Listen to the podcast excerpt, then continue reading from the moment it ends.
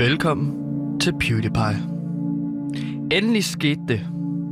I lørdags kunne vi endelig se hovederne på de storkeunger, der ligger i en rede i byen Broderup i Sønderjylland. Og ungerne ser ud til at have det godt. Det var en glædelig overraskelse.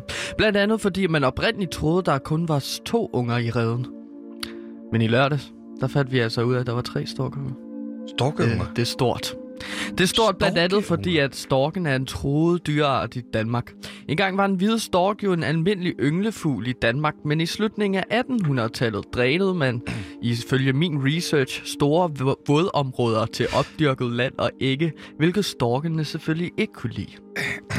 Det medførte, at Danmark gik fra at have 10.000 storkepar i 1800-tallet til at holde nu fast, at de kan tælles på en hånd i dag. Derfor er det vigtigt, når storkepar føder unger i Danmark. Vi forbinder stadig storken med noget ærkedansk, som det danske rockpopband Shubidua synger i sangen Danmark. Storken er en dejlig flyver. Lad os nu støtte de unger, så de har en fremtid i Danmark. Lad os hæppe på dem. Lad dem påvirke det danske økosystem. Velkommen til Storkestøtterne. Det er os, og det er jer. Velkommen til PewDiePie.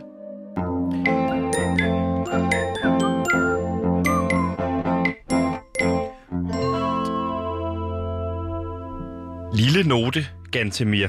Ja. Når vi lige har smadret Rusland og gået videre, og vi, lige, vi er kommet begge to direkte fra byen, så skal du ikke lave en intro om storkeunger. Så skal du lave... Jeg skal høre den her. Det, det skal brage ud med recepten. Og det skal, altså... Hmm. Du skal hylde national... Det vi er. Ja, Sådan her. Nu ja, laver, ja. Jeg lige, laver jeg en intro. Okay. Velkommen til PewDiePie. Nu er vi i gang. Vi... Fuck Rusland, mand. Pisse ud af vores land. Nu er det Danmark. Og nu pisser vi til, ud til Holland, og så smadrer vi Wales. Og så er det noget med noget finale på et tidspunkt. Ja. Bum. Der kommer jo en finale på et tidspunkt, og det kunne være rigtig fedt, hvis øh, Danmark var med i den finale. Men du, men lige et opfølgende spørgsmål. Øhm, så det indslag, jeg har lavet omkring, hvordan vi får storkepar til at parre sig med hinanden, Pak det væk. Jeg skal ikke have flere... Nu har vi rigeligt med storkeunger. Og og forresten, det vil velkommen. ellers blive spicy. Det er måske det er et indslag, vi kan gemme til en anden dag, måske. Ja, det, en anden måske dag. i morgen. Ja, det må vi... Nu kigger vi på i morgen bagefter programmet. Der er ingen grund til at planlægge forud på den måde. Mm. Det gør, det, Det, gør vi os det ikke. noget med øh, fugle, der penetrerer hinanden. Det er jo meget fint. Som sådan, hvis man gerne vil vide det. Hvordan, hvordan, hvordan har fugle egentlig sex? Det tror jeg, der er luk- Har du nogensinde, har, har, Sebastian, har du nogensinde set et storkepenis? Nej, stop. Stop med at snakke om pik. Altså, lyt Stop med på. PewDiePie i morgen, Nej. fordi så beskriver jeg i meget grafiske detaljer, hvordan en storkepenis ser ud. Nej, det lover jeg jer. Hvis du lytter med i morgen i PewDiePie, og det er der ikke særlig stor chance for efter den her udulige intro, så øh, kommer der ikke noget med storkepenis. Mit navn det er Sebastian. Øv, Og mit navn Nej. er Gantemir. Jeg skal lige lave introen, Gantemir. Du tester, du tester mig. Vi har lige haft en fantastisk bytur sammen, hvor Ja, vi begge ja. har fået en tatovering, vennetatovering. Nu skal jeg ikke allerede fortryde den, vel? Nej, Godt. og det er jeg ked af. Godt. Undskyld. Så siger vi velkommen til programmet. Mit navn er Sebastian. Øh, ude i vores regi har vi ikke producer Simon i dagens anledning. Han er ikke dukket op, desværre. Men til gengæld så har vi... Øh, ja, de har så sat en kat derind til at være i øret på os. Så ganske hvis, den, hvis du får noget vide i øret omkring øh, miau, skal du ikke bare begynde at miau på noget tidspunkt. Og så kan jeg også sige velkommen mm. til min research og indholdsansvarlig, Gantemir Ertugradskov. Velkommen til programmet, Gantemir. Halløj, Gantimir her. Jeg har research og indhold med, og jeg er simpelthen... Normalt så synger jeg jo en lille sang, men øh, min stemme er simpelthen så smadret, efter at jeg har sunget så meget i går. Ja. Jeg så jo Danmark mod Rusland i går. Jeg vil bare gøre opmærksom på, at det her det er altså jeres nyhedsoverblik. Vi leverer 54 nyheder på 54 minutter. Nu kommer årets selvbiografi. For mit land, for evigt, så stolt. Det er en bog på 400 sider om den tidligere Randers Venstrebak, Kevin Conboys liv. Hør primært om hans rolle i venskabskamp mod Tyrkiet i 2012, hvor han ikke kom ind på banen, men efter Conboys egen mening var det en kamp, der ændrede hans liv. Hør de vanvittige historier fra omklædningsrummet, som for eksempel dengang han ikke kunne åbne sin taske, eller læser fra dagen, da Daniel Akker ikke kunne finde sin venstre fodboldstøvle. For mit land, for evigt, så stolt af dette års julegavehit. Det er en inspirerende fortælling om de små og store sejre, primært fra et omklædningsrum i Istanbul. Hør om Kevin Conboys største kamp på 400 sider med billeder, der endte med et acceptabelt 1-1 resultat.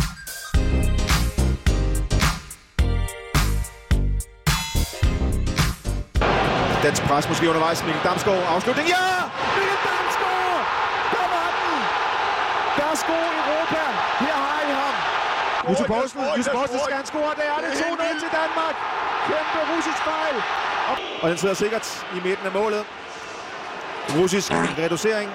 Og så kommer Andreas Christensen igen. Ja! Ja! Andreas Christensen! Joachim Mæle, læg den ind. Den er der! Sådan!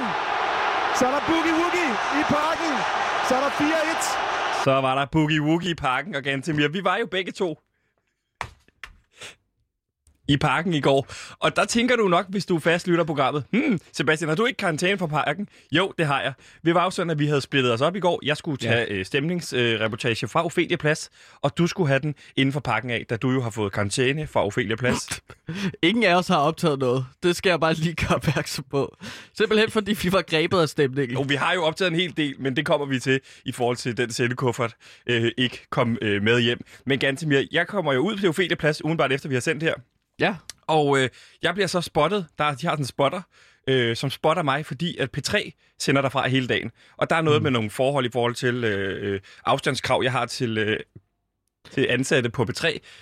Ja. Så jeg kunne ikke komme ind på Ophelia Plads. Det var noget med, jeg var simpelthen for tæt på de her øh, personer fra P3. Ja, du var jo til storskærmsarrangement, eller det var planen, at du skulle ud til storskærmsarrangement på øh, Ophelia Plads. Så, så jeg må tage min lavkuffert og øh, i rolig gemyt, øh, ish, øh, forlade stedet, og øh, kom Ej, så, tænk, så tænkte jeg der, og det, der, der ringer jeg jo til dig og siger, okay, vi må skulle kunne gøre et eller andet. Og du havde så en idé, øh, fordi du, du sad jo inde på pressepladserne og hyggede dig og øh, fik fin servering. Det gør man jo ja, som champagne journalist. og røde pølser. Lige præcis.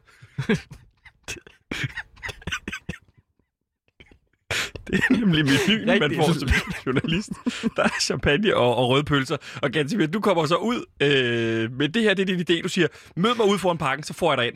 Og der har du ja. så taget sådan en rullebord med, med øh, ternet du, du indover, og, og siger, Sebastian, ind i, øh, ind i det her. Og jeg får så klippe mig ind. øh, jeg havde håbet, du havde en ekstra billet med et andet navn på, en, eller ID-kort, så jeg på en eller anden måde kunne snige mig ind. Men jeg får ja. mig ned der. Jeg er jo heldigvis uh, slangemenneske, uh, eller hypermobil, så jeg kunne i hvert fald lige få dig ned. Uh, ja, men jeg, jeg skulle presse dig lidt, ikke? Ja. Det, var, det var svært at få dig ud i hvert fald. Der brugte vi alligevel så 20 minutter.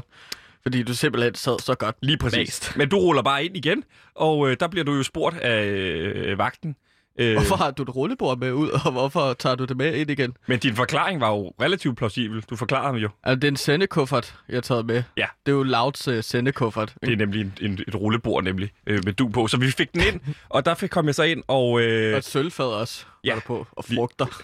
Ja, plastikfrugt. Jeg havde ikke taget, ja, jeg havde ikke taget plastikfrugterne af. Ej, det stod der jo. Du var relativt godt forberedt øh, på, at det her kunne, kunne det ske. Men vi får lov til at se kampen sammen. Det er have nogle plastikfrugter i baghånden, ikke? I tilfælde. Altså, prøv bare at se på i går, ikke? Jamen, nu giver det mening, at du altid har plastikfrugter med hver dag på arbejde her på Loud. Nu gav det mening. Mm. Og den gang spiste jeg dem ikke. Ja, problemet er jo, du her på Loud, at vi har haft problemer med, at du går og skifter de rigtige frugter ud med plastikfrugterne. Øh, så flere, blandt andet Kevin Shakir har jo også øh, været til, øh, ja, til tandlæge med det. Ja, og mavepine. Ja. Lad os her, ikke? Også fordi han blev ved med at spise det, ikke? Det er, det er, også, for at, det er også for at skærpe hans kritiske sans. Det er meget godt, at så, så, så, så, så går han mere kritisk ind til ja. alting, ikke? Når han noget, kan, lære noget kan forgifte ham. Ja. Men ganske vi så kampen sammen. Der var lige i starten lidt problematikker med Sebastian Stanbury. Forståeligt, vil jeg sige, fordi vi havde jo nogle, øh, noget bøvl med ham ja, i, ja. jeg havde med forgang. Men det fik du rigtig hurtigt ud. Ja, og det er også vigtigt lige at pointere, at du har en lidt en beef med Sebastian Stanbury. Det var også derfor, at du ligesom har fået karantæne fra parken. ja. Og nu er det jo to gange, at du har fået karantæne. Øhm, men denne gang øhm, havde du ligesom øh, taget fat i hans hår, efter han øh, spørger, om øh, du ikke kan være stille. Og så tog du hans hår, og så gav du, og så gav du ham et knæ lige i hovedet.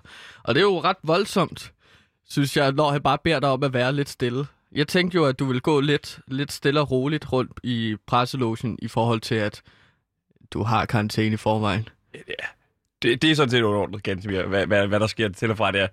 Også fordi, altså, Sebastian Stanbury, jeg tror, det er en anden, du tænker på Michelle Davidson, jeg havde fat i. Fordi Sebastian Stanbury er jo skaldet. Så, så det, det er ham, du tænker på med knæet. Det er jo Michelle Davidson, som jeg, som jeg giver et knæ i hovedet. Ja, okay, klart. Men det er jo ham, Men... der snubler mere end det. Uh, hvem møder hvem der, ikke? Altså... Ja, det var to knæ, du gav to forskellige sportsjournalister i hovedet, ikke? Jo. Så der var jeg lige hurtigt, altså, altså du har gjort det meget svært for Loud at få pre- pressekreditering. til, no- til noget som helst, faktisk. Fordi de er jo bange for, at du kommer derud. Men jeg fik rettet trådene ud med Sebastian Stanbury, Ja. i forhold til, at jeg så lige gav ham øh, noget mere champagne og pøl- røde pølser, ikke? Jo, og så kan sagde du, du vil øh, give ham nogle fif, taktiske fif i forhold til, hvad han kunne skrive i, sin, øh, i tipsbladet, ikke? Ja, og dem tager jeg ikke penge for den her gang. Nej. Så Hvad, din, Jeg- hvad tager du normalt for, når du hjælper Sebastian Stanbury med at skrive i tipsbladet? 5.000 kroner. 5.000 kroner. Ja, 5.000 kroner sort. Ingen skat betaler jeg af dem. Øhm, ingen skatter, flere patter, som jeg plejer at sige. Øh, så så han, han, fik, han fik nogle gode fif. Det har jeg vildt aldrig hørt dig sige før. Ingen skatter, flere patter. Nå, Gantemir, det er jo også underordnet, fordi vi vinder jo som sagt den her kamp kæmpestort, og der tager vi jo øh, i, i byen. Ja, og der tager vi i byen, og det var for at virkelig at fejre det. Vi var jo rundt forskellige steder og bare... Startede i Fælledparken, ikke? Jo, vi startede i Fælledparken. Det var lige ved siden af parken i København her. Der var rigtig Roskilde-stemning. Der blev spillet en masse musik, og du var også, du var da også god til at, at stille dig midt i det hele. Og... Ja, ja, vi var ude og moshpitte sammen, øh, men øh, du dræber jo rimelig meget stemning, når du begynder at bide folk omkring dig. Ja, men der bliver jo grebet af stemning. Hvis det skal være rigtig moshpit som old school, så begynder du jo at bide og rive folk øh, i små stykker. Ja. Men du var da også ret vild, efter der var en, der skubbede dig. Der var jo både... Der var flere knæ i hovedet. Ja. Af helt eller anden grund, så havde du sådan en ting med, at du rigtig gerne vil give knæ i hovedet på kan andre se- folk. Se, Det er godt nok øh, jeg har kæde, lige ja. set øh, Bruce Lee marathon derhjemme. Du kan se det her knæ her, det er fuldstændig blåt. Du kan nærmest se på hver knæ, jeg har altså, givet folk i hovedet. Gør det ondt? Øh, nej. Det gør nok mere ondt på dem, men ganske mere, vi tog jo, jeg kan jeg nærmest ikke huske, hvad der er sket. Vi er jo lige, det er det tidligste, jeg nogensinde mødt på arbejde, fordi vi gik jo direkte fra byen på arbejde. Så vi var herude på lav klokken hvad, 10 i morges. Ja, 10 i morges. Øh, vi var jo til efterfest ude på Christiania, hvor vi så øh, drak nogle flere øl derude. Ja. Jeg kender jo en fyr, som kan sælge øl efter kl. 12. Mm. Det er jo forbudt stadigvæk. Så vi drak da en masse bajer, og jeg er da stadig bagstiv. Ja, vi kommer jeg ind i sådan en underlig sådan arbejdsværksted, cykelhal, sådan en ting af en art, ikke? Jo, hvor han har en... øh, Han, det er jo kun Carlsberg, der står Ja. inde i den der lagerhal. Så jeg fik da lige øh, givet ham 5.000 af de kroner, som jeg fik af Sebastian Stanbury. Men sagde du ikke, du, Øh, kunne, du gjorde det gratis for Stabbury? Jo, men jeg har flere kuverter i jakken Nå, øh, fra Sebastian Stanbury. jeg så godt, du gik rundt hos alle sportsjournalisterne og indsamlede kuverter med penge i. Hvad gik det ud på? Er det, er det? Jamen, det er jo fif, vi giver til hinanden. Vi, Så, så tager du 5.000 kroner hver gang. Ja, ja, og de tager jo så også 5.000 kroner, hvis øh, det er 5.000 kroner, der bare går på tur i virkeligheden. Så vi sender rundt til hinanden Okay. med en lille sød besked, ikke? Jo. Men, men, men det, som det så udviklede sig med, det er, at så får vi købt en hel masse af de her øh, altså øller, Carlsberg, og så går vi ellers bare rundt, og vi løber jo om kamp. Det ville du rigtig gerne. Du var overbevist om, at du var hurtigere end mig. Lige præcis. Så klokken er jo to om natten. Øh, du har Dannebro i, i hele hovedet malet på. Jeg har ikke, fordi jeg har dårlige erfaringer med facepaint. Så øh, det skulle jeg ikke ned af. Den, den, den dur igen. Nej. Danmark har vundet. Fantastisk stemning derude. Og så kan jeg simpelthen ikke huske mere. Altså, det er et stort hul for mig. Mm. Men det er fordi, du giver mig en drink på et tidspunkt, som du siger. Bare drik det hele, den her. Ja, og det var en lille... en LSD-cocktail. En uh, forglem mig ej drink, som jeg kalder det. En, yeah. En julemix af en slags. Den har mange navne, ikke? Øhm, og der går du jo ud kold som et lys. Ja. Eller Okay. hvad man siger, ikke? Og øhm, jamen, altså, jeg, jeg kørte så i en trillebør direkte ud på Loud. Ja. Faktisk. Og Du der har- er klokken jo så 10, efter Ja. vi har festet til klokken 9. Og så vågner du. Jeg vågner ude i køkkenet, mens Fie er ved, at- ved at smøre morgenmad, og øh, har fået en tatovering. En Ja. vennetatovering med dig, som du har fået arrangeret, mens jeg lå sov. Ja, vi har fået en matchende tatovering. En lille, øh, en lille sol. Sol en, en glad sol. Og med Thors hammer. Og Thors hammer. Og solen har jo en lille taleboble. Det er meget sjovt, lytter. Det er sådan en taleboble, hvor der står, husk solcreme. det, det, det, sol har så nogle solbriller på. Altså, Ja. Hvilket er sjovt, for, fordi at, hvorfor har solen solbriller på? Det er jo en sol. Det er jo, der er ikke noget, der sker der på den, ikke? Får jo ikke blændet sine øjne. Normalt, når man har solbriller på, så Ja. er det for at ligesom Lige præcis. Så min sol, den siger, øjne. min sol siger jo så netop, øh, er det ikke underligt, at jeg har solbriller på, når jeg er en sol? Ja. Så, så det, Det, det, det kostede heldigvis ikke mere, selvom at der var mere skrift på. Øh, altså, det var en længere sætning. Ja. Øhm, så ja, nu har vi en vennetatovering, begge to på højre skulder. Ja. Som vi altid kan kigge på og mindes dengang, hvor vi festede og fejrede, at Danmark vandt over Rusland. Jeg har jo svært ved at mindste, i og med, at du har givet mig øh, øh, den her LSD-cocktail. Men mm. det skal ikke komme imellem, måske. Men du havde det jo meget Danmark sjovt. er videre, og vi, øh, vi øh, skal møde Wales. Men rent fodboldteknisk tænker jeg måske lige, at vi skal dykke øh, en smule ned i kampen, fordi hvad er det, der rent faktisk skete i går? Folk har efterspurgt en fodboldpodcast på Radio Loud. Men nu kommer der en podcast om fodbold. Den hedder Fodbold. Glæd dig til podcasten. Offside, mål, straffe, indkast, mållinje, frispark. Nikolaj Wallis. Målspark, frispark, offside, frispark, tilskuer, pause, dommerkast, rødt kort, gul kort. Mbappé, Frankrig, Danmark, Ebbesand, Holland, Paninka, jubelscener. Borussia Dortmund, Borussia Mönchengladbach, Bayern München, Hoffenheim, Bayer Leverkusen, Wolfsburg. La Liga, Morten Bro, Thomas Graversen, Skallet. Gule trøjer, røde trøjer, strivet trøjer. Rampen med låget, indover, udover. Romerlys, jubelråb. Ole, ole, ole, ole. Fodbold, hudli hud. Og vi kunne blive ved. Det bliver med Pauline Kloster som vært. Glæder dig til fodbold går i luften. Eksklusivt på Radio Loud. Fodbold!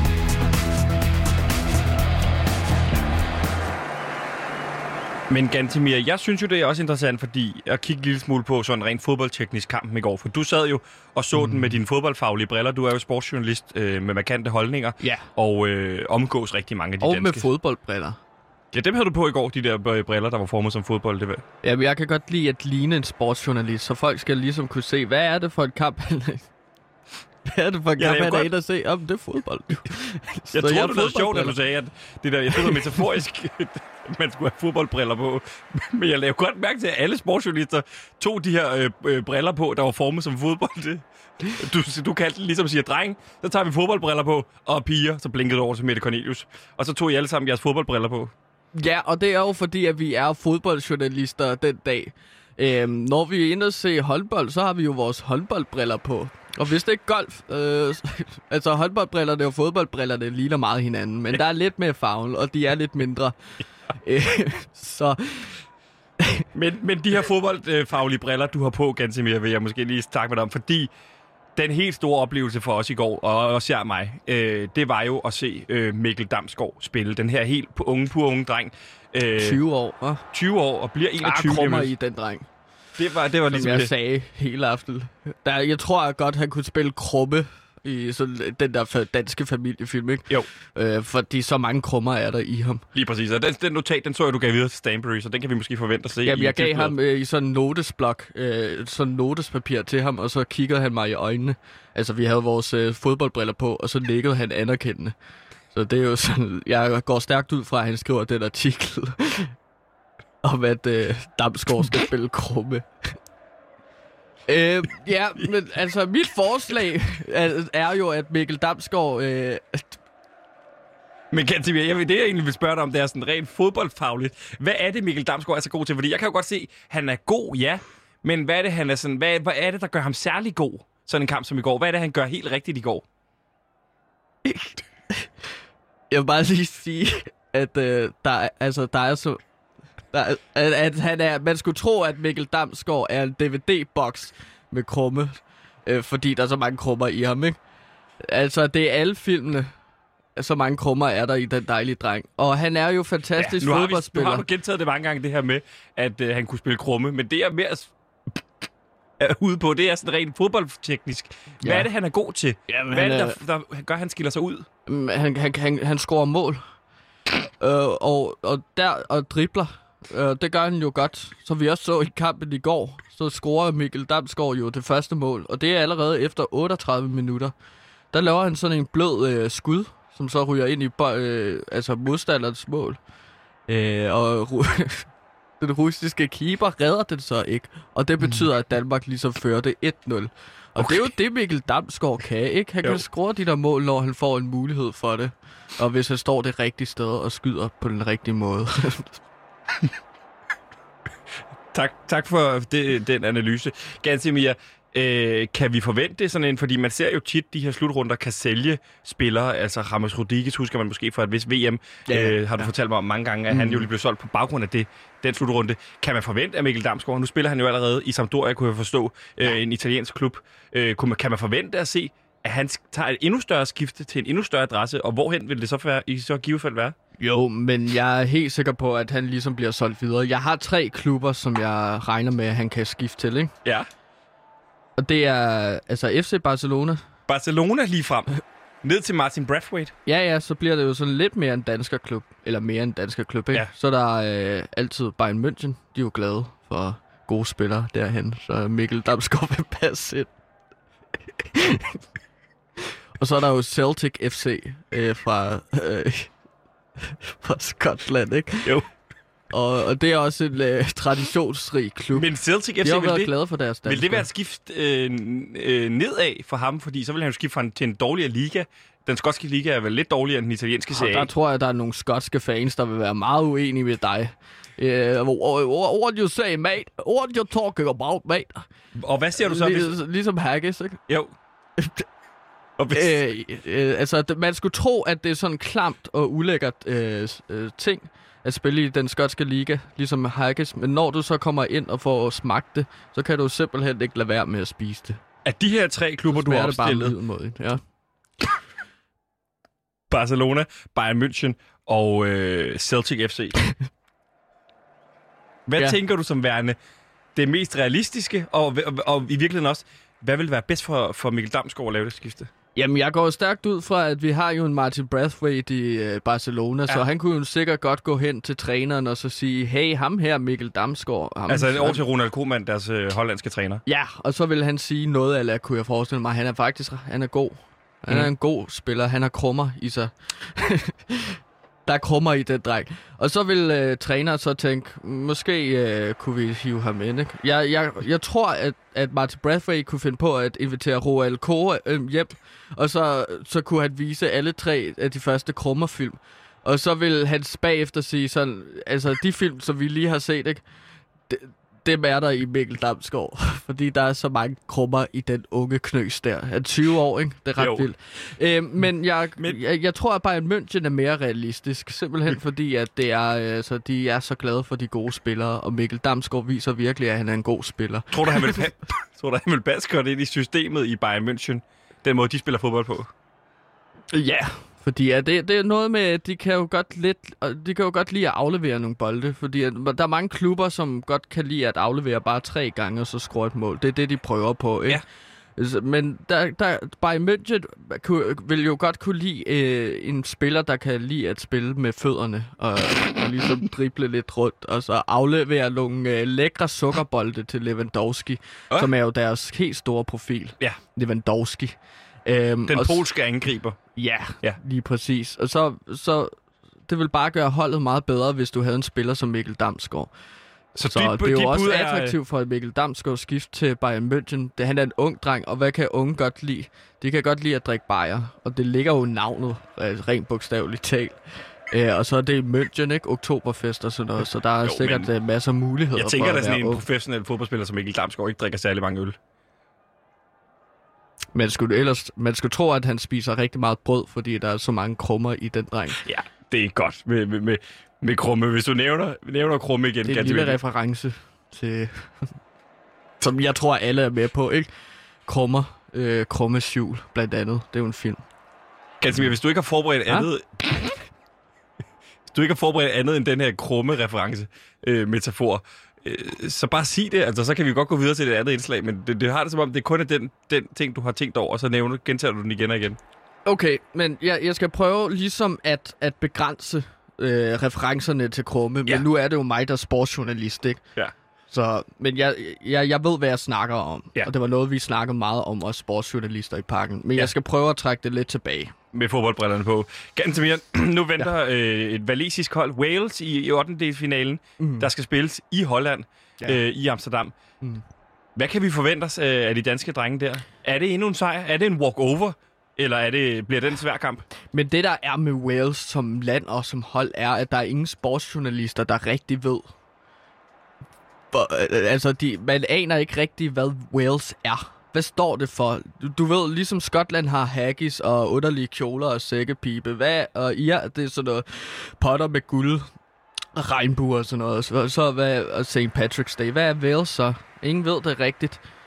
Så, så, så det, det er jo svært at som træner, Kasper Julemand, Han som er på en svær Danmarks- opgave. Han er på en svær opgave, fordi der er ikke rigtig nogen, der ved noget om dem. De har en spiller, der hedder Gareth Bale, men det er lidt uvist, om han stadig spiller på holdet. Simpelthen fordi der er ikke så mange, der ser de der kampe okay. Med Wales. Af en eller anden grund. Hm.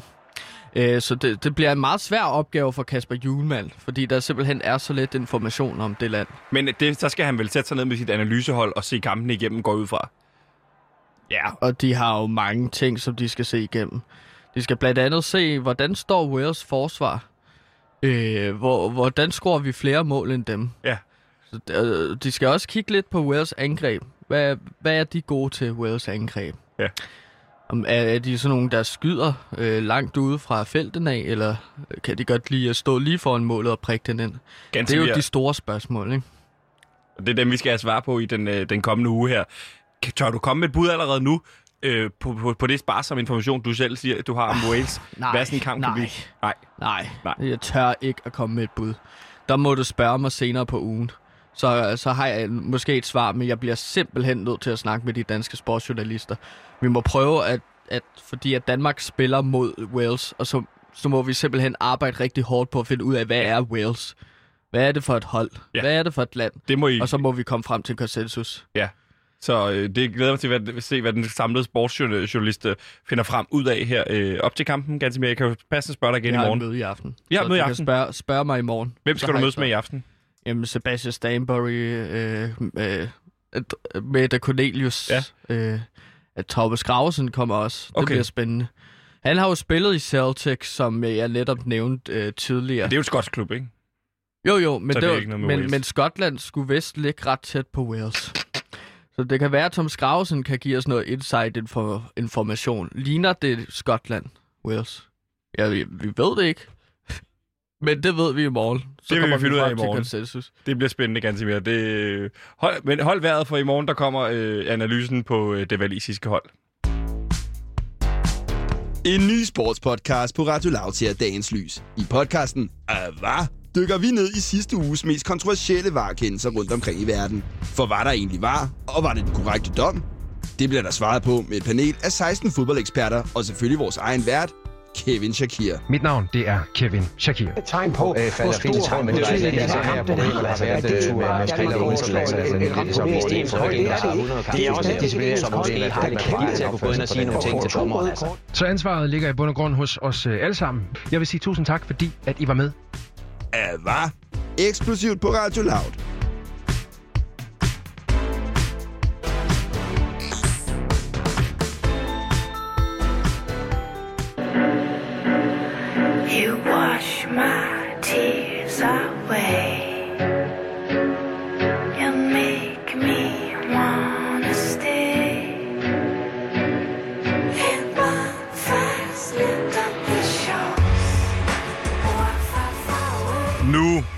Skal det ske. Det, vi alle sammen troede skulle ske i går, sker nu i dag. For vi skal nemlig snakke om det aller sidste afsnit af Strisser på Anholdt, sæson 2. For, øh, og hvis man er ny lytter og aldrig har hørt det her program før, så er Strisser på Anholdt øh, en sæson, en tv-serie, ganske mere, du har skrevet og solgt til TV2, som vi ligesom gennemgår afsnit for afsnit. Så hvis du lige har hoppet ind, så kan det godt være, det bliver en lille smule forvirrende. Hvem er John? Hvem er Spilmester Martin? Hvem er Kasper Smell? Vi skal nok forsøge at tage dig så meget i hånden som muligt, kære lytter. Lige præcis. Men der er spoiler alert, fordi at det er sidste afsnit af den sidste sæson, ikke? Jo. Eller seneste sæson. Hvis Lige du præcis. hellere vil se det på tv, så lad være med at lytte med. Men bliv endelig hængende, for det er jo hyggeligt, at øh, folk lytter med, ikke? Jo, jo. Det var bare en anbefaling. Ja, ja. Men der er ingen grund til at anbefale folk at, at slukke. Det tror jeg, ledelsen vil blive ked af, hvis vi, hvis vi stod og anbefalede folk at slukke for podcasten. Ja. Yeah. Ganske mere. klar. I det sidste afsnit, vi talte om øh, i går, altså i forrige afsnit, som vi troede skulle være det sidste afsnit, men du lavede den her genistreg. Folk har hele tiden troet, der var 10 afsnit. Så viser det sig, at afsnit 10 er et dobbeltafsnit. Ja. Og, og seerne kommer simpelthen til at vente en uge på at få afgørelsens time. Hvem, hvem er det, der står bag det hele? Ikke? 10B. Afsnit 10b har du kaldt Ja. det her afsnit. Mm. Men det sidste afsnit, altså 10A, som vi snakkede om i går, Gantemir, der stod øh, John, Spilmester Martin og Kasper Smell og kiggede ned i det her kæmpe store, mystiske hul, de har fundet på Anholdt. Kæmpe stor, 100 meter dybt hul. Problemet var bare, at hullet var blevet bevogtet af mur og vagter osv., så det var umuligt for dem at komme over til den elevator, der kunne køre dem ned. Ja. Men der offrede Kasper Smelter, gravejournalisten, og løb afsted og sige, se en lille numse, jeg har, og så øh, mm. bankede ja. alle øh, vagterne ham, og tog opmærksomheden i den her afledningsmanøvre, Ja. som gjorde, at de kunne komme ned i den her underjordiske, der viste sig at være et underjordisk laboratorium, hvor de undersøgte alle mulige former for ulve. Og øh, her overhører de så en samtale mellem de to lokalpolitikere, spillet af Joey Moore og Trine Dyrholm, Ja. nemlig Martin Andersen og Gerda Mogensen, hvor Martin nu synes, at Gerda er gået for vidt. Og øh, de to, vi troede, der var øh, rivaler, viser sig nu at have samarbejdet i lang tid. De bliver opdaget, altså øh, Spilmester Martin og, og John, og flygter ind i, hvad der viser sig at være en stor drøbstingshule, hvor de opdager en 50 meter høj øh, frosset ned ulv, altså den her Fenrisulven. Og vi lærer så, at Gerda, hun nedstammer forklarer hun den fra en slægt, som går helt tilbage til vikingetiden, som har tæmmet den her Fenrisulv, og vil forsøge at gøre det igen og overtage verdensherredømmet ved hjælp af Ja. Fenrisulven. Mm, Martin har- klassisk Nordic Noir. Klassisk Nordic Noir nemlig. Og Martin har så hjulpet hende med at lokalisere den, øh, men har fået kolde fødder, netop på grund af den her motivation omkring verdensherredømmet. Og øh, spilmester Martin og John bliver altså taget til fange, og Martin kigger jo så søgende ned på Johns pistol, og det er her, vi slutter på en cliffhanger. Altså, at de er klar til at gå i, i, i shootout, skud amok. Og der ja, stoppede det er vi jo en i går. gisselsituation. Det er jo en ikke? gisselsituation. Ja. Gantimir, hvordan fanden åbner vi op i afsnit, øh, hvad hedder det, øh, afsnit 10b? Jamen, vi starter jo med en sort skærm. Sort skærm. Så kommer tal, øh, så fader billedet op øh, på en øh, på et roller disco. Et Okay. diskotek, hvor man har øh, rulleskøjter på, ikke? Så man kan rulle rundt i sådan en hal. Og så, øh, så kommer titlen 1982 frem. 1982. Ja. Vi er tilbage i tiden nu. Vi er tilbage i tiden i- igen, ikke? Og, det- er det her- tonerne af Afrika spiller øh, fra af bandet Toto. Ja. Den kom jo ud i 1982, så man ved, altså man understreger virkelig, okay, det er 82, det Ja. her, ikke? Jo. Og, det, og det, er, det, er, er vi i et flashback nu, eller er vi, fordi vi har jo Ja. åbnet op for tidsrejse-elementet i sæson 1. Men vi rejser ikke tilbage i tiden nu. Vi er simpelthen i et flashback. Ja, vi er flashback, og vi ser John rulle rundt på rulleskøjter med langt hår. Ja, okay. Øh, han er jo og- skaldet nu. Han har spillet Lars Bum, men han har simpelthen øh, langt over her. Vi, vi ved, at han er en ung mand på det her tidspunkt, på grund af det lange hår, men også de her øh, discobukser. Har du tænkt dig, må jeg spørge, Nej, stille spørgsmål ja. omkring det? Øh, skal Lars Bum gro håret ud? Altså afvente det, eller vil du hellere køre den med på ryg? Øh, vi giver ham en par ryg på, okay. men han får selv lov til at bestemme, hvad for en par ryg. Det vil jeg gerne give ham. Øh, så blond, eller hvad det skulle være, ikke? Ja, ja, det ved Så- du så ikke endnu. Men, så men, John, men... han står på rulleskøjter. han ruller rundt her. Hvad Ja. sker der så? Ja, så falder han og slår sig bare ret hårdt, ikke? Men så kommer der så altså, en hvor, hen. hvor hårdt slår han så? Altså, er det, er, Jamen, rigtig hårdt. Altså, det, det er så, man, man kommer til at tænke, kommer han nogensinde til at komme op igen, ikke? Vi ser ham slå hovedet ned på gulvet. altså, mod det der sådan lærme cementgulv, ikke? Glush. Og, og, så, og, så kommer der en øh, mand hen. bløder han ud af hovedet? Ja, fuldstændig. Uh, han er også lidt groggy, ikke? Uh, så altså, der, der er chubang på allerede nu, ikke? Okay, så det er ikke en comedy-scene, det her. Det er øh, det- en dødsalvorlig scene. det er mere en nostalgisk øh, følelse, som jeg vil have frem her, ikke? Jo. Så der kommer en øh, person hen og spørger, skal jeg lige give dig en hånd, mester? Og hvem er det, hvis ikke øh, spilmester Martin? Ej, jo, hvordan ser vi Spilmester Martin? Hvordan ser han ud i den 82? Han ligner sig selv med fuldskæg og langt hår og rustning på. Øh, brynje, ikke? Øh, men han har også lige fået nogle rulleskøjter på. Øh, så spilmester Martin hjælper John op. Og, og vi forstår jo så i den her dialog, hvad er Mester okay, at de, det er første gang, de møder hinanden her. Ja, det er første gang, at det er sådan, hej, jeg hedder John. Øh, prøver han at sige. Ja. Men han, Han kan ikke tale ordentligt, fordi han har slået hovedet. han er så lidt sløret. Ja, Okay. Og Spilmester Martin siger så, Nå, jeg hedder Spilmester Martin, og jeg kommer jo egentlig fra Barde, landet, hvor, hvor fantasien lever. Ja. Jeg er rigtig god til worldbuilding. Ja. Det snakker de om, mens de står på... Øh, øh, så, går, så står de på rulleskøjter rundt. Ja. og Spilmester Martin han siger så til John, at øh, du virker som en, der godt kunne tænke dig noget sushi. Den her helt nye spise fra Japan, der er lige kommet til Danmark, ikke? For at understrege, at vi er i 1982. Ja. Nu er vi Øh, også med på, at vi, er, vi har også skrevet det i starten. Ja, så de står, 82. lidt, ja, de står lidt på rulleskøjter, men man kan også se, at John han har svært ved at stå på rulleskøjter, fordi han simpelthen har slået hovedet så grusomt. Så spilmester Martin hjælper ham jo også fysisk, Okay. udover mentalt. Så allerede her fornemmer vi, at der bliver knyttet, knyttet et, et, et, et meget, meget stærkt bånd. Spilmester Martin er en støtte for John. Hvordan slutter åbningsscenen? Jamen, åbningen øh, slutter med, at han spørger, altså spilmester Martin spørger John, hvor er du egentlig oprindeligt fra? Jamen, jeg, jeg er jo fra en lille ø, øh, lidt uden for Kattegat, Kattegat der hedder Anholdt. Og så får vi vores introsekvens. Det er fandme... Det er fedt lige at møde John og spille Mr. Martin, hvordan de første gang møder hinanden, og får etableret et virkelig stærkt venskab, de har. Det gør jo også, altså du ved, Ja. så jeg kan, jeg kan fornemme, hvad for et afsnit det bliver. Det bliver et Spilmester Martin og John-afsnit, ikke? Det, det, det har jo været noget på en rejse, ikke? Det er deres venskab, der er blevet sat på prøve igen Ja. og igen. Men de har jo sgu altid fundet hinanden i sidste ende, ikke? Hvordan kommer øh, afsnit 10b så i gang? Vi har set den tilbage i 1982.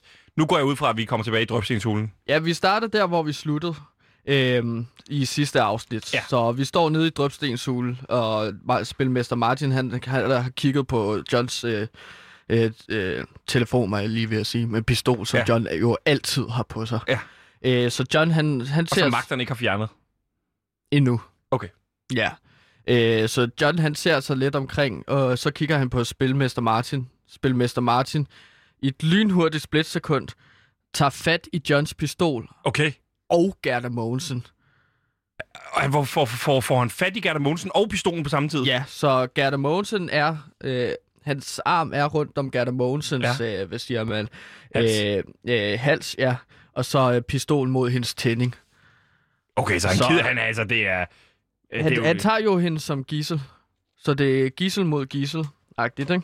jo, hvad siger han så til, til dem? Jamen, han siger til John... ja, undskyld. Det er bare... Det, undskyld, ja. Det er fordi, det er meget rørende, det her, synes jeg. Ja, okay. Hvad siger han til John? Han siger til John, pas godt på mine tvillinger. Og så skyder Martin flere gange op i loftet. Han skyder op i loftet flere gange, så hulen kollapser. Okay, og det... altså det her øh, flere hundrede meter store drøbstishul kollapser Ja, ned over dem. og han råber så, skynd dig væk, John! Og John, han tøver lidt, fordi det er jo spilmester Martin, hans øh, gode gamle ven, han har kendt i... Øh, altså, altså, de har jo kendt hinanden siden 80'erne, ikke? Ja, det er siden 1982. Så John tøver lidt, men så ender han bare med at spæne ud og flygte sammen med vagterne. Øh, eller nogle af vagterne tager, tager han jo skubber og takler, Ja. så, så de falder, og man ser ligesom, at alle de her sten falder ned, så han får slå, slået nogle vagter ihjel på, på sin flugt. Ikke? Og så ser vi, at det foregår det her i slow motion, at han løber ud derfra, mens uh, drøbstishuen falder bag ham. Ja, så vi får sådan en uh, meget intens, action-packed uh, scene, hvor vi så ser John flygte, ikke? men også meget rørende. Ja. Øh, så får vi nogle sort-hvide billeder af spilmester Martin, der dukker op under flugten, ikke? Bare op på skærmen, fordi det tror jeg, det vil være rigtig godt. Øh, men vi ser jo Gerda og sp- spilmester Martin forsvinde blandt de her sten, Nej. der falder ned, ikke? Øh, så John, han løber jo hen til elevatoren. Det er jo der, man ligesom skal hen for at komme ud af det her hul, den her underjordiske hule. Men den er simpelthen styrtet sammen med elevatoren. Men prøv lige at stoppe en gang. Altså, ja. øh, Spilmester Martin er, er, har offret endnu en gang, har endnu en af hans gode venner. Først var Kasper Smell offret sig selv Ja. for det her. og nu har øh, Spilmester øh, Martin offret sig selv. Altså far til øh, to tvillinger og, ko- og hans kone Linda B., øh, den kendte stand-up-komiker. Øh, inde bagved øh, falder sten ned over dem. Mm. Og så løber han væk, John, endnu en gang alene. Der følte spilmester Martin i det sekund, at John havde mere at leve for i ham selv. Altså John, der er alkoholiker og kun spiser frysemad og ramt øh, utrolig meget gigt. Men det viser, hvor stort et hjerte spilmester Martin har. Det handler jo ikke om, Ser hvem der dø fortjener at leve. Nej, vi Eller ser ham bare vi- forsvinde vi ser bag ham nogle forsvinde, sten, ikke? og så vi ser ham ikke blive knust, ligesom nogle af de andre vagter, så John får møvret ned. Ja, er det, okay, så det bliver meget visuel scene, hvor man ser dem blive knust af sten. Ja. Okay, altså så hvis man for eksempel har set den, øh, den horrorfilm, der for eksempel hedder Midsommar, er det så, så, så brutal en scene? Der er jo en meget ikonisk scene for den, Ja, hvor der er Okay, men vi ser jo knogler blive knust, og blodet lige så sp- splatte ud. og er, det- er en kommentar til hvad? En kom- kommentar til noget, øh, altså i det at, det, at vi er, kan blive så paniske, at vi bare skubber hinanden til en visse død, Altså, det er jo meget sådan en ting, jeg synes sker nu. Så altså det er ligesom, ligesom da folk har hamstret på næsen af andre øh, i, i forbindelse med det corona. Det er kommentar på det i virkeligheden. alle, alle de her vagter og John, de, de, de tænker jo kun på sig selv. Faktisk så får John faktisk øh, skubbet en vagt hen til, hen til nogle sten, der falder ned. Og så på den måde, så får John jo slået sådan øh, 11 øh, vagter ihjel øh, under sin flugt, ikke? Okay. Hvilket viser, at han er en stærk mand. Hvad sker der så, Gantemir? Ja, og elevatoren er styrtet sammen, og han kigger flere hundrede meter op af hullet. Øh, han kan se, solen skinner. Øh, det kommer jo ud, hvor hullet er, ikke? Det er Fordi reelt, det der det er elevatoren jo, er. Det er jo reelt sollignelsen, det her, ikke? Det der med ja, nede i hulen ja. og kigge op på solen, og skinner solen, skinner solen. Det er fuldstændig... Ja, jeg kunne slet ikke tænke på andet, da jeg skrev det her. Du har fuldstændig ret. Men han kan jo ikke kravle op, John af hullet. Lige præcis Så han kigger hen på elevatoren, den er jo styrtet, og så kigger han op af hullet igen, og han, han er sådan, åh nej, nu... Han er nu, fanget dernede. Ja, nu er det færdigt. Men pludselig... Tuk, tuk, tuk, tuk, hører han en helikopter, Nej! der kommer ned. Og det er Kasper Schmel, der kigger ud af cockpittet. Det er og- løgn. Er Kasper Schmel okay? Jeg troede, han havde fået bank i, jeg ved ikke, mange timer af 80 mennesker. Jamen, hans hoved er også helt hævet. Okay. Man kan godt se, at han har fået bank. Han har et plaster øh, i panden. Ja, og hævet øje. Og så, så råber han så øh, replikken. Er der nogen, som har bestilt en taxa? Er det ikke underligt, han råber det, når, når det er et helikopter? Jo, men jeg synes jo, det er meget sjovt. Kasper Smelle er sådan en comic relief Ja, ja, okay. karakter, ikke, som får, har fået psyko mange bank. Øh, så John hopper jo så ind i den her Men helikopter. han ved jo heller ikke, hvad der lige sker med Spilmester Martin, for så, fordi altså, så havde han jo nok ikke været så kick. Nej, nej, selvfølgelig ikke. Øh, så Kasper Smelle er jo bare glad for at se John, og de flyver så væk, øh, Så han bliver mens de snævert undgår sten og alt det andet, som falder, ikke? Okay, så det, det, de er sådan... Det, Nå nej, men Kasper Smell, han... Ligesom den der film øh, år 2012, hvis du kender den. ja, katastrofefilmen. Mm. Ja. Der, hvor det bare er et fly, der øh, øh, undgår debris, øh, debris, eller hvad det hedder. Ja. Øh, alle mulige udfordringer. Sten, der falder ned. Kasper Smell får jo så landet hele vejen ned Jeg i vidste hullet. ikke, Kasper Smell også var øh, pilot. Altså, det, ligesom, det lærte han. Det har han lært. Det har han lært øh, på Journalisthøjskole på Anhold. Der er det vigtigt, at man ligesom har øh, evnen til at flyve. Ja, der er mange, der flyver på i helikopter på anhold. De har jo otte helikopter øh, på Anholdt øh, Ja. lokalavis. Ligesom Spilmester Martin jo også er en, en meget habil... Øh, eller var, nu ved jeg jo ikke, øh, en meget habil øh, pilot. Sådan er det jo at bo på en ø, så er det meget godt at kunne flyve. Ikke? Der er jo mange øh, folk fra Australien, der har flycertifikat. Og det er det samme, som vi ser her på Anhold. Nå, men Kasper Smell, han så får så landet ned i hullet, og der ser vi så også, at vagterne prøver at hoppe med og spørger, please, jeg har familie og børn. Og John sparker dem ud og slår dem i ansigtet. Bam! Sådan, så de falder ned, og Kasper Smell begynder sådan at slå med sin øh, stok øh, mod de her vagter. Og han Han har en stok. Ja, han har en stok nu, Okay. hvor der er sådan emblemer øh, på dem fra alle lande, han har været i. i. Så der er sådan tre, tre emblemer. Okay, men de får så øh, dræbt de her vagter. Ja, Så endnu- altså, endnu de, er jo i den, de er i den visse død, ikke? Så Jo. de flyver jo væk. Kun ham og Det er Kasper efterhånden mange liv, han har på samvittigheden, John, ikke? Jo, Men det er jo det, han er jo så havet en mand, ikke? men det er også det sidste afsnit af sæsonen, ikke? Det er rigtigt, Så der der sker ske. fandme ting og sager. Kasper Smell spørger så ind til spilmester Martin, men John kan simpelthen ikke svare. Nej. Hvad han der sidder sker. bare i... i øh, Så Kasper, Smile, Kasper Smell bliver så ked af det. Ja. Og han spørger igen. John, please, hvad er der er sket med Martin? Men John svarer stadigvæk ikke. Bam! Så får vi en sort skærm. Sort skærm! Hvid tekst. En uge senere. Åh. Okay. Ja. Og her er vi simpelthen til en begravelse. Nej! Jo. Og det er øh, spilmester Martins begravelse. Det kan vi jo se ved, at der er en åben kiste med et billede af spilmester Martin i.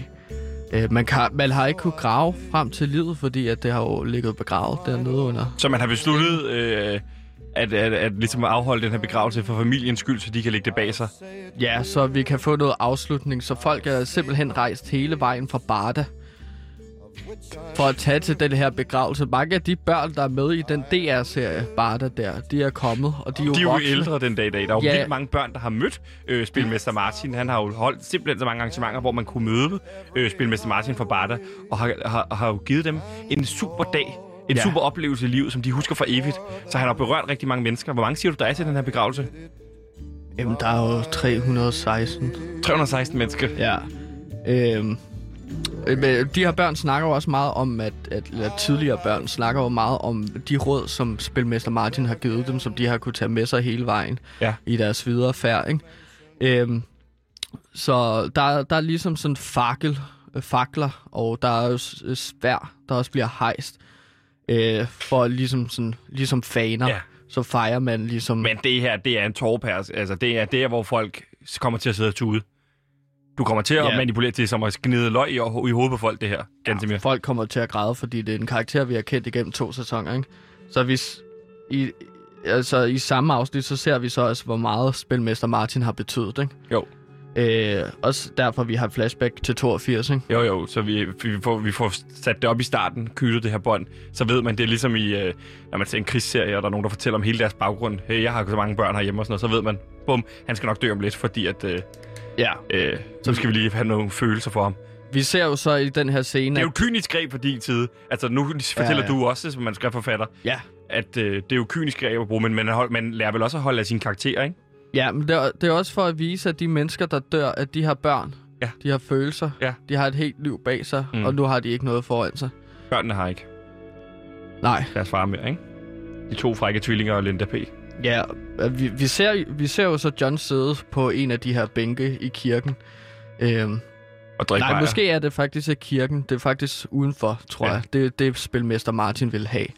Øh, Jeg kan se, du har skrevet, at han bunder en bajer og bøvser.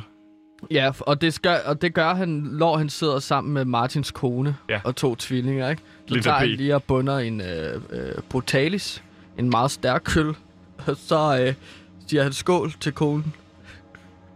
Og hun ligger så anerkendende, fordi hun ved godt, at det er John. Det er hans måde ligesom at bearbejde sorgen. Ja. Nå, han er en drengerøv, ikke? Så John, han går så op på, til talerstolen, fordi selvfølgelig skal han holde en tale. Og her giver han simpelthen et recap af hele serien. Øh, og, øh, men han siger så også, at han ved ikke, hvad han skal gøre af sig selv, fordi han gik altid til Spilmester Martin med råd. Så han gentager alt, hvad der skete i sæson 1 og 2. Til Ja, så vi får sådan en lang scene. Jeg, jeg vidste ikke, hvad jeg skulle skrive, fordi jeg manglede 20 minutter, så jeg tænker, at, at det vil være en meget god idé, hvis John bare ligesom holder en tale på 20 minutter. Hvor langt er det her afsnit? Øh, det her er lidt over en time, faktisk. Okay. Så han holder en tale på Ja. ja. 20 minutter. Måske, måske ikke. Men de hylder så alle sammen Martin, og der bliver blæst noget valghorn, og der er sådan... Øh, de drikker mjød af sådan nogle... Øh, hvad hedder det? Så de står alle sammen. For spilmester Martin! For spilmester Martin! For spilmester Martin! Og der er også hekse, der render rundt og, og brygger, og du ved, øh, orker, der Okay, det er lidt render andet rundt, som, arrangement, jeg lige har regnet med. Som spilmester Martin altid sagde. Øh, det er en fejring af livet, øh, som gør livet værd at leve. Ikke? Det er, det er fejre. Det er smukt sagt. Ja. Hvad sker Så der så? finder vi ud af, at grunden til, at Martin sne sig ud, det var ikke, fordi han var utro, fordi det har jo snakket om, at spilmester Martin sne sig ud. Om natten, Øh, havde fornemmet, at han havde en konen og tvillingerne, ja. Det er ikke, fordi han er utro, men fordi han var i gang med at bygge et sommerhus på Anhold. Ej, det er løgn, Gantemir. Øh, Så han et- kunne have et- blevet på anholdt, at de skulle flytte, men så kunne han stadig have besøgt John. Og, de, og, og, og alt der, hvor hun gik og var mistroisk, Linda P. omkring, at han øh, muligvis var utro, så har det hele tiden været, at han endnu en gang vil give noget af sig selv. Ja. Han er jo, øh, han er vel din serie, man snakker tit om i, i tv-serier, at man skal have en Jesus Kristus-figur. Altså en, en, en Ja. ja. perfekte menneske. Ja, og det, Det er din- spilmester Martin, ikke? Og ham har du slået ihjel. Det synes jeg er... Også visuelt, fordi han ligner jo Jesus. Men han er jo sådan en lidt en samvis øh, øh, øh, Gamgee fra øh, Ringenes Herre, ikke? Ja. Han er, han er bare en ven, men en god ven. Det synes jeg, han, han, det synes jeg er trist. Okay, fint. Vi ser så gravøl, er vi så til. Vi fader til Black endnu en gang. Der har eddermame vi fader til Black mange gange i det her afsnit. Og nu, nu er vi så Hvad står der så? til, tilbage til gravøl. Står- der et par timer senere nu? Ja, der står lige, at nu er der gået nogle timer. Så vi er til gravøl, og John, han, man kan så se, at han har drukket sådan seks brutalis nu, ikke? Det er Og han har også spist... Altså, er der godt stiv, spritstiv. Men det er jo hans måde at håndtere det på. Det er jo det der med, vi fornemmer måske også, at han er vokset op i- med en øh, alkoholisk øh, familie, i en familie, fordi hans måde at løse problemerne på er Ja. tyrbajer. og nu skal han opdrætte Martins børn, tvillinger. Og han Skal giver, han gøre det? Og, og, og, og, de skal jo også få lov til at vokse op i et øh, alkoholisk hjem. Og det er jo så der, at øh, John også er blevet så fuld, at han ligesom giver krammer lidt for lang tid. Så nogen synes, det er lidt ubehageligt, men de forstår også, at det er den måde, John bearbejder. De holder meget af ham på den her ø. på Han taler lidt for tæt på ansigtet på folk, og han er ret fuld, men det er den måde, han bearbejder ting på. Så John vis, sidder også med sin pistol, og så viser tvillingerne, hvor, hvordan sådan en pistol egentlig, og hvordan man afsikrer en pistol. Hvor Spritstiv. gamle er de her tvillinger? Jamen, de er sådan to og fire år. De var ikke de have en forskellige alder, hvis de er tvillinger. to og fire år, men... Nogle vokser lidt hurtigere end andre. så er, den ene tvilling er lidt ældre. På et tidspunkt går øh, pistolen også af, og den er ved at ramme. Ved at ramme Kasper Smell. Han rammer Kasper Smells topform, som han har taget med, som der så går hul på. Og Kasper Smell tænker sådan, "Nå, ikke min topform. Ja, det er jo sådan lige den linje, som Kasper Smell har. Okay, så Alle er der, der, griner er så, også, haha, åh John. der er vel også nogen, der går og fjerner pistolen fra John på det her tidspunkt. Jamen, han, han får den hed tilbage til sig. Og så går den af igen. Ja, så går den af igen og rammer faktisk Kasper Smell lige i benet. Åh, oh, mit ben! Og så gr- folk griner så lidt, og, og så Kasper Smell siger så, åh, det bliver svært at komme på arbejde nu. Så, men, men folk ved, at det er måde, som John han bearbejder sin sorg på. Så Ja. folk kommer hen og kondolerer ham. Ja. Og politimesteren af Anhold kommer så hen og tilbyder John, som stadig er spritstiv, i gang med at drikke sin syvende brutalis, at øh, nu kan John selv blive politimester og tage over. Han kan blive politimand igen nu. Ja, Okay. og, og, og politimesteren har faktisk kontrakten med. Øh, og John skriver så under spritstiv. Der, øh, så nu er Johns øh, politimester. Okay. Han, han, siger, han, siger, han, siger, han siger til politimesteren, fordi han har en øl i den ene hånd, hold lige min pistol. Og så Så skriver pas på, at den kan godt gå af, fordi jeg har lige glemt at afsikre, eller at Sikre den. den. Okay. Ja. Og så går den af igen, kan jeg se, du har skrevet. Ja, Da fordi den, får den, ja, den falder så ned på jorden, ikke? fordi at John øh, kommer til at slippe den for tidligt. og skyder øh, Kasper Smell i det andet ben, kan jeg se. Ja, og, og det er jo, det er jo comedy, at det er ret sjovt at se ham blive skudt i begge ben. Nu bliver det endnu sværere at komme på arbejde. ja okay. Nå, men så ser vi så huset udefra. Vi zoomer ud. Hvad for et hus? Nå, gravølshuset. Ja, gravølshuset, sorry. Bliver det holdt i fyrtårnet? Ja, Ja. lige præcis. Vi ser folk sørge igennem øh, vinduet, men også have det sjovt. Ja. Så det, er det, er det, er jo, det er jo en gravøl, ikke? Jo. Man ser så pistolskud også. Så der er sådan... Der bliver ved med at blive skudt derinde. Og så på afstand, på afstand øh, bag et træ, så ser vi så en mystisk skikkelse, en lang frække, ikke? Det er svært at se, hvem det er. Hvad? Men når vi så kommer helt tæt på, så ser vi, at det er Spilmester Martin. What? Han står i regnen og så observerer fra afstand Sin egen begravelse. og graven. Ikke? Og han vender sig så om og går væk. Der slutter det. Der slutter det. Han tager Det måske nok tilbage til Barda. Hvem ved?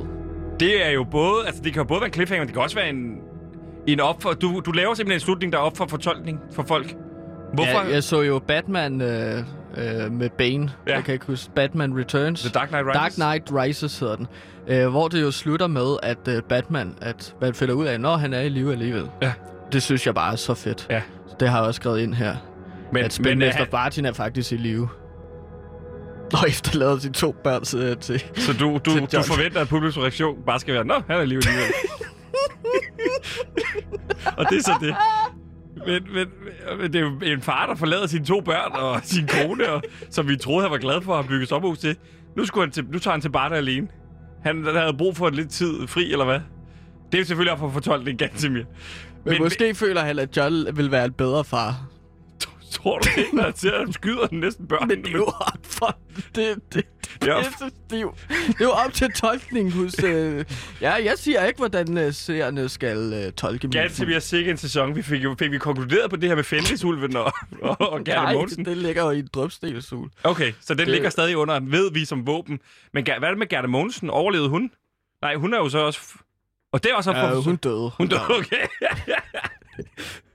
Ganske. Spilmester Martin fandt ud af at komme ud af den der 100 meter dybe hule. Øh, Ganske mere. Vi ved ikke, hvordan. Hold nu fast en sæson, vi har været igennem. Spilmester Martin, vi har mødt en ny karakter, vi har elsket Kasper Schmel, øh, og John selvfølgelig stadig har sine øh, kampe.